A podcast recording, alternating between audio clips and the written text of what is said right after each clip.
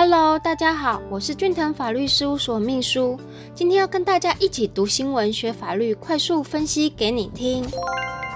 梅姨已经高龄九十一岁了，在二零一六年三月的时候，与杰瑞霍尔在英国伦敦一栋百年历史豪宅结婚，展开了第四段婚姻哦。纽约时报引述两名知情的人士报道。梅姨即将要终止和杰瑞霍尔的婚姻，梅姨发言人拒绝评论这项消息哦。纽时也无法立即联系到杰瑞霍尔的评论。报道指出，梅姨第四次离婚不太可能改变她所持股份的企业所有权结构。其中包括福斯新闻和华尔街日报的母公司。梅姨将对信托权利分配给他的四个孩子，这样梅姨永远都不会被压倒。尽管如此哦，这次离婚可能在梅姨的整个商业帝国中产生了影响。对于梅姨的离婚消息，一些与梅姨关系密切的人听到时哦，都感为震惊。梅姨二零一六年与杰瑞霍尔结婚时，还在推特发文称不会再更新推文，纪念人生最幸福、最幸运的时刻。梅姨的第一任妻子是澳洲籍的模特儿布克，两人于一九六五年离婚。第二任妻子是记者托维，于一九九九年离婚。接着，梅姨于一九九九年至二零一四年与企业家、投资人郑文迪结婚哦。婚可以结几次呢？国外媒体大亨梅姨的新闻报道引人关注吼，梅姨已经高龄九十一岁，在二零一六年三月结了第四次婚，最近要与第四任妻子离婚了。那大家可能会想啊，一个人究竟可以结几次婚？新闻的报道真实性是为何呢？第一个相关的规定在哪？民法第九百八十二条，婚姻应以书面为之，有两人以上证人签名，应由双方当事人向户政机关为结婚之登记。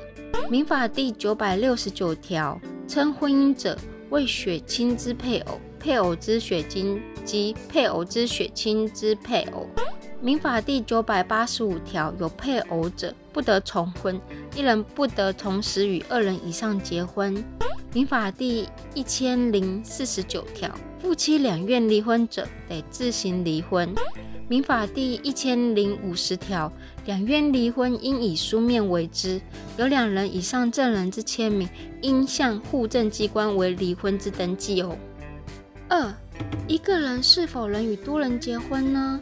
从民法九百八十二条来看呢，其实并未说明是否一次与多人结婚缔结婚姻关系。